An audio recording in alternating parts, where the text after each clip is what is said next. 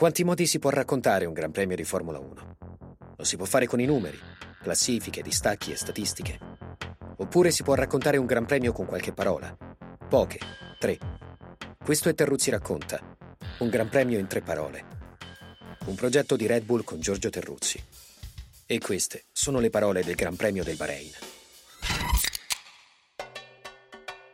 Bahrain indica un luogo che senza la Formula 1 probabilmente non conosceremmo affatto, non pronunceremmo mai o quasi. Un punto dell'universo che è già un punto cardinale, soprattutto ora, in attesa di capire se sarà il luogo di un riscatto rosso tanto urgente quanto utile per accompagnare il destino di un mondiale davvero incerto.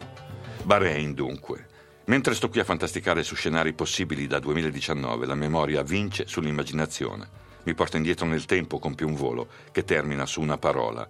La parola è Shumi, trascina a sua volta un intero filmato, Shumi e poi Taxi come seconda parola, e poi Cerchio per raccontarvi di Nico Rosberg di un'immagine precisa che lo riguarda e che non dimentico.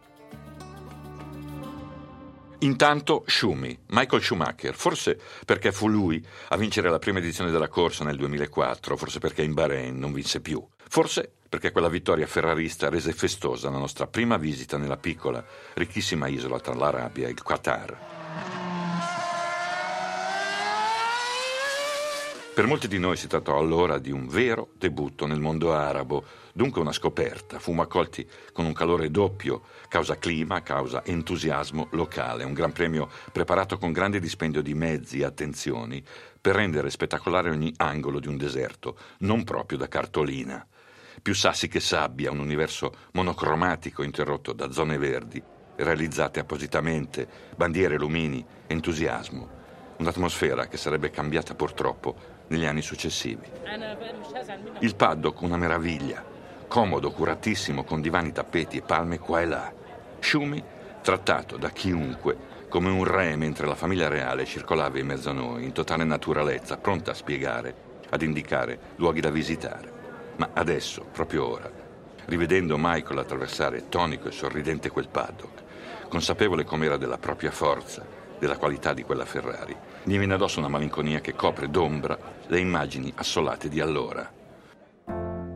Credo si tratti di un sentimento comune quando ricompare un'immagine di Schumi, qualunque sia, perché di lui disponiamo soltanto di ricordi, fotografie o filmati datati, dove agisce, fa e disfa per ciò che era, non certo per come è ora, offeso, intrappolato da una condizione che non porta buone notizie da molto tempo al netto delle troppe speculazioni e delle balle di una curiosità morbosa che ha a che fare con un senso di impotenza forte, appunto, quanto l'energia presente nei nostri ricordi, festosi e dolenti nell'attesa della corsa che sarà, una corsa troppo pesante per il presente di questa Ferrari.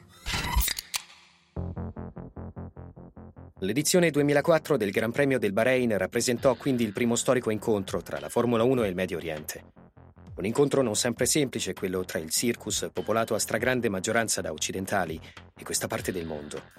Un groviglio inestricabile di culture e tradizioni così lontane dalla nostra, in cui anche un giornalista fatica a raccapezzarsi, senza la guida appropriata. Ma a volte, per trovare la strada, basta prendere il taxi giusto.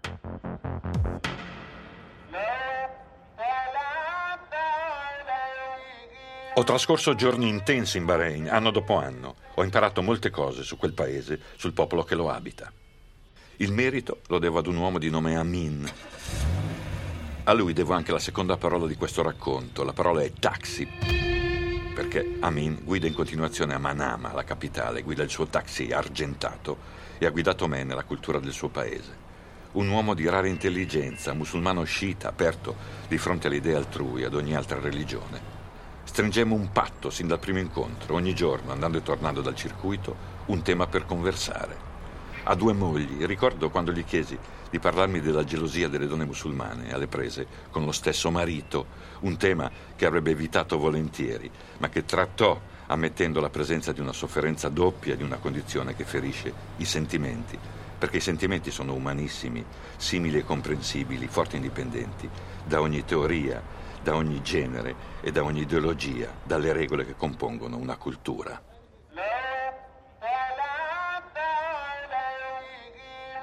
Nel 2011 il Gran Premio venne annullato, proteste, repressioni, morti, un conflitto interno molto violento tra la famiglia reale sunnita e la popolazione sciita, appunto. Tornammo in Bahrain l'anno successivo in un clima tesissimo, sorvegliati tutti, chiusi villaggi, militari armati e scontri ovunque. Amin era prostrato e preoccupato, mi accompagnò nella notte lungo strade e luoghi proibiti, scansammo per un pelo posti di blocco e lacrimogeni. Io rischiavo di essere espulso dal paese e lui molto di più. I piloti responsabili dei team scortati, allarmatissimi, con la sensazione che proprio il Gran Premio offrisse l'opportunità di organizzare attentati per porre il Bahrain al centro del panorama internazionale. Il tutto dentro uno scenario molto complesso, dove le tradizioni del mondo arabo convivevano da tempo con l'Occidente. A poca distanza dal centro di Manama c'è la base operativa della quinta flotta americana, per non parlare di ciò che penetra attraverso la rete informazioni, desideri in abbinamento ad oggetti, prodotti e simboli estranei sino a ieri. Centri commerciali, fast food, bevande alcoliche sempre più diffuse. Amico mio, disse Amin, tutto corre molto più in fretta dei piloti in pista, troppo in fretta. Una cultura che si evolve così rapidamente può apparire come una cultura strattonata e dunque corrotta e invece di un'apertura genera rigidità, alimenta il fondamentalismo. Persino io talvolta non so cosa pensare, non riconosco ciò che accade attorno a me So soltanto che la comprensione è una forza più potente di qualsiasi altra. Era una frase illuminata nella quale credo molti di noi possono riconoscersi. Contiene una speranza, un'accoglienza e un'identità che ci rende simili come fratelli, anche se le nostre case, le nostre stanze sono lontane. Serve il taxi dunque per arrivare al Bahrain International Circuit a Sakir, vista tra le più suggestive nel calendario della Formula 1. Si corre al tramonto per evitare la canicola del Golfo Persico, il che comporta complicazioni. La gestione delle gomme è molto delicata a causa temperature in rapida picchiata, mentre il tracciato, con quattro rettilinei da alte velocità seguiti da altrettante staccate poderose, mette a dura prova power unit e impianto frenante. Una sfida impegnativa da affrontare affidandosi in caso di bisogno a insoliti rituali, magari insieme alla cerchia delle persone più fidate. Fratellanza, amicizia mi portano alla terza parola, cerchio, dentro il quale c'è Nico Rosberg che in Bahrain, per un attimo, fu protagonista di un'azione particolare. Accade nel 2010, prima gara della stagione, prima gara per lui come pilota Mercedes, con Schumacher come compagno. Eravamo convinti dovesse patire e basta, dimostrò in fretta di avere quel carattere e quella tenuta nervosa e mentale che gli sarebbero servite sei anni dopo per battere Lewis Hamilton e conquistare il titolo mondiale. Conoscevo bene Nico perché, come giovane pilota Williams, aveva accettato di tenere una rubrica per Grand Prix, la trasmissione di Italia 1 che ho curato per molti anni.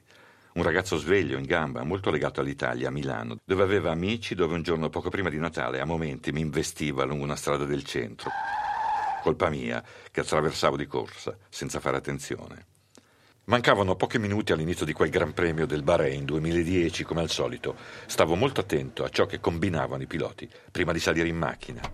Ma fu per caso che intravidi Nico avviarsi verso un angolo protetto del paddock in compagnia di quattro ragazzi. Li seguì a distanza, si misero in cerchio, in piedi, le braccia sulle spalle dell'altro e cominciarono una strana danza saltellante, scandita da non so quali parole. Una specie di filastrocca una consuetudine, loro soltanto, qualcosa che aveva a che fare con un rito propiziatorio, pagano e divertito, ma allo stesso tempo inusuale, soprattutto a due passi, pochi minuti dal via di un gran premio. Qualche tempo dopo domandai a Nico cosa significasse quella danza. Rispose che si trattava di uno scherzo combinato con i suoi amici più cari, invitati per fargli compagnia in quell'esordio così arduo. Non volle specificare oltre, mi lasciò lì, con un sorriso complice come dire, meglio che non ne scrivi per cortesia. Lo accontentai e sono certo di essere compreso oggi. Si racconta ora quell'episodio così fresco e allegro organizzato nel bel mezzo di un contesto serissimo e carico di tensione. Bello, pensai allora, lo penso ancora. Un gioco innocente e infantile, raro e indimenticabile qualcosa che serve sempre per ricordarci i bambini che siamo stati e che ancora possiamo essere, per dare un tocco di provvidenziale leggerezza al nostro vivere. Avete ascoltato Terruzzi racconta, un gran premio in tre parole, un progetto di Red Bull con Giorgio Terruzzi. Shumi, taxi e cerchio erano le tre parole del Bahrain. Ci sentiamo tra due settimane per scoprire quelle del Gran Premio di Cina.